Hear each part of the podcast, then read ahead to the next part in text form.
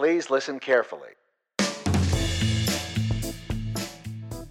Well, hello there, toppers, and welcome to episode 18. Thank you so much for choosing to give me some of your time today. Our theme for this episode is chicken sayings, like madder than a wet hen, the rooster may crow but the hen delivers the goods, and henpeck. Nestle in and come along with me as I break down today's feather filled phrases, origins, history, and more.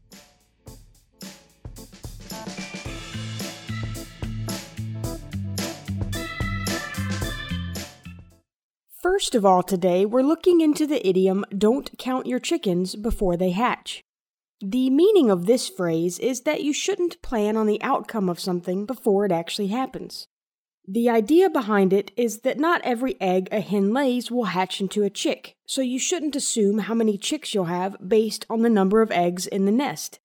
So, how did we get to the idiomatic use of this practical practice? Many people think it's thanks to Aesop, who loved to spin up some cautionary tales. In his fable, The Milkmaid and the Pail, which was published around 570 BC, Aesop warns of the dangers of counting your chickens before they hatch. It's a short story, so I'll tell you the whole thing.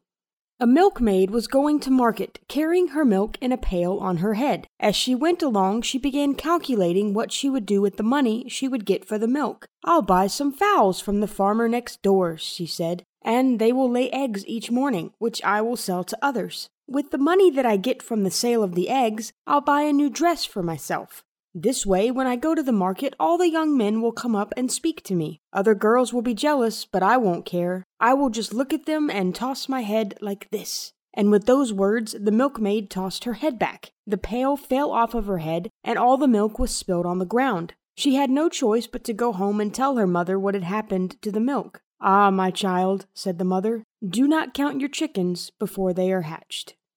This fable is also considered to be the likely first usage in print, and it doesn't seem to show up again for a long time. We have to travel all the way from 570 BC to 1570 AD to find the next documented idiomatic use in writing. Thomas Howell, an English poet, used the following in a poem in his book New Sonnets and Pretty Pamphlets. Quote, Count not thy chickens that unhatched be, weigh words as wind, till thou find certainty. From that point on, this idiom starts to become more frequently used. Let's move on to the second idiom for today madder than a wet hen. This idiom is quite popular here in the South, but it's used worldwide to describe someone who's extremely angry.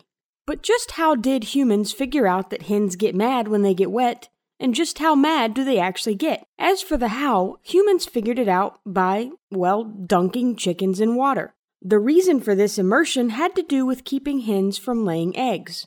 When a hen lays eggs, it wants to tend to them by sitting on the nest and do basically nothing else. They don't continue laying eggs if they go into this brooding mode, and if you're trying to get eggs instead of baby chicks, then a non laying hen is no good to you. If a hen is getting ready to brood, they can be reset, for lack of a better word, by removing the eggs from the nest and dipping her in water for a bit. One can imagine that getting dunked underwater and then finding out your eggs are gone would make any animal angry, and hence the saying was born. The first known idiomatic use in print is found in an 1823 work by Joseph Doddridge, an American historian and clergyman. The work, titled Dialogue of the Backwoodsman and the Dandy, first recited at the Buffalo Seminary July the 1st, 1821, had the following quote in it Everybody that was not axed was mad as a wet hen. Now, it's worth noting that in British usage, this idiom has nothing to do with anger, but instead means someone is pathetic and or non-aggressive. If you've ever seen a wet bird of any kind, then you can see how this idiom could also mean pathetic looking. Whichever way you want to use it, angry or desperate, it works. Now let's look at our next idiom, scarce as a hen's teeth. This idiom means hard to find, which is fitting because information about the saying is about as scarce as a hen's teeth. Even though I didn't find much about it, I wanted to include it because it's such a great visual image wrapped up in words. As you have likely already figured out, the saying comes from the fact that chickens, like most birds, don't have teeth. So if you found a hen's tooth, you'd have something quite rare on your hands. The idiom is thought to come from colonial America, probably around the early 1600s. I found several sources that stated this phrase first showed up idiomatically in print around 1862, but couldn't find anything to confirm what text had this usage. I did learn about a magazine called The Century, which references this saying in an issue from 1879. In a section about the cook of the Confederate Army, it states, quote, all this at or near Fredericksburg, Virginia, at or about the end of the winter of 1862 to 63, when fuel was as scarce as a hen's teeth in the camps of the ANV. This seems to fit with the 1862 time frame I found mentioned in several sources, but this could also potentially be the first usage in print. And because it mentions 1862, it could have led to confusion over what the actual first usage in print was. Either way, it's still a few hundred years old. And that's it for this one, so let's move on. Now we're going to look at the idiom the rooster may crow, but the hen delivers the goods. This one has a few versions. The cock may crow, but it's the hen who lays the egg. It is the hen that lays the egg, and the rooster crows about it. And roosters crow, hens deliver are a few of the most popular variations. But what does it mean? Well, basically, it's used to say that men talk the talk, but women walk the walk. In other words, no matter how loud men or the rooster may be, it's the hens or females that lay the egg, i.e., get stuff done. The saying was made popular by Prime Minister Margaret Thatcher, and many people think she came up with it. She didn't, but at a 1987 dinner party, after listening to men speak for over two hours, it was her turn, and she said, quote, as the tenth speaker and the only woman, I have this to say The cock may crow, but it's the hen who lays the egg. As I said, she boosted the popularity of the idiom, but it had been around for at least a couple hundred years before that. In 1659, George Apperson, a school inspector and man of letters, which is just a fancy name for a scholar or author, published the Wordsworth Dictionary of Proverbs, a lexicon of folklore and traditional wisdom. It had a version of this idiom in it quote, The cock crows, but the hen goes. End quote. So by then, this was already a known idiom, though no one knows exactly when it came into use. And speaking of old, let's move on to the next phrase no spring chicken. The meaning of no spring chicken is that someone is old. But how did the season of spring come to be combined with a farm bird to have this meaning? Well, it actually has to do with the opposite of warm weather, winter, and the fact that a long time ago, incubators didn't exist. Because of this, baby chicks that were born in winter didn't have as good a chance at survival, so chickens were encouraged to hatch their eggs in spring, when there was still plenty of time for the chicks to grow big and strong enough to survive the cold winter months. Chickens born in the spring, being healthier, brought more money per chicken in the popular selling time of summer, if someone tried to sell off a chicken born in winter as a spring born baby, people would say the older chicken was no spring chicken, literally saying it was too old to have just been born in the spring. While this season preferred buying process, and therefore the term no spring chicken, goes back to at least the 18th century, the phrase doesn't show up idiomatically in print until 1906. That year, Robert Hendrickson published the Encyclopedia of Word and Phrase Origins, and in it he included this quote Middle aged and elderly women used to say, I'm no spring chicken, meaning they were past young adulthood, when talking about their attractiveness or their health and energy level. End quote. It sounds like he thought the phrase as an idiom was going out of style, but whether he was correct or not, his quote seems to show that the phrase was considered well known by that time. And with that, let's move on to today's metaphorical moment. It's just a metaphor, dude. It's a metaphor. Curious metaphor. A metaphor. That's just a metaphor.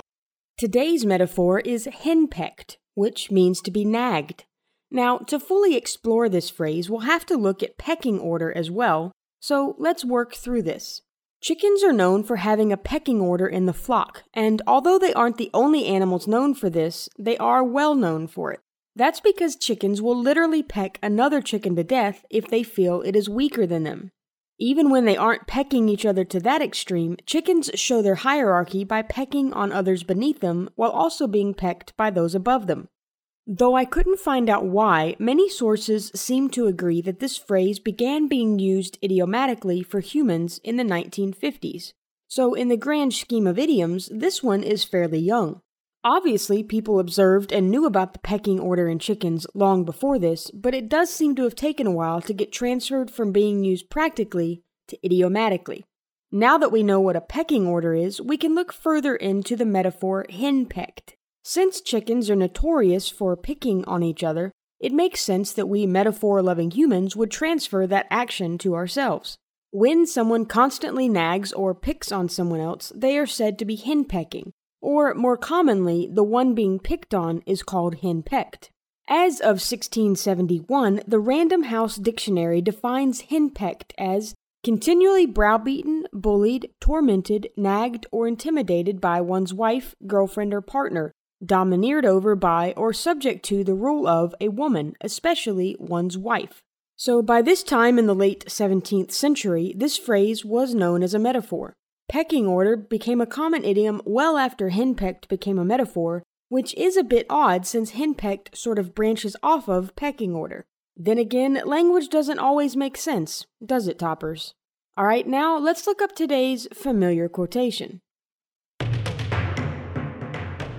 Okay, toppers, I've got the book here and I've opened it up to a section on Thomas Hood. This is from his work, Miss Kilmansegg and Her Precious Leg. Her Dream, stanzas 7 and 8. O bed, O bed, delicious bed, that heaven upon earth to the weary head. I guess Mr. Hood was big into naps. Okay, toppers, that's it for today's familiar quotation.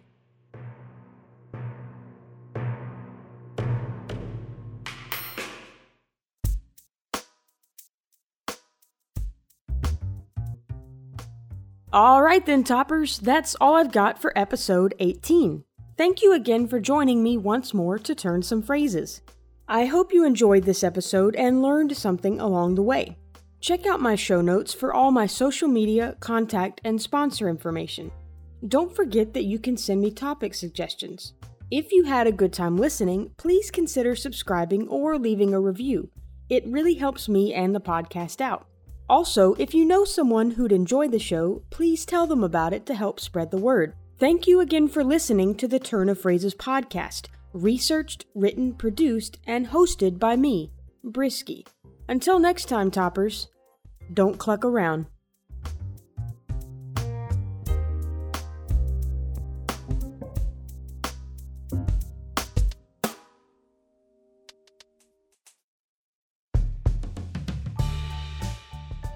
Hey, toppers, I know no one likes ads, but I do need to pay the bills real quick. And even though the show's technically over, I thank you for sticking around for just a few more seconds. If you go to the Support the Podcast page on my website, turnofphrases.com, you can see the offers I currently have available to you as a topper from Audible, Boss Boxes, and Amazon.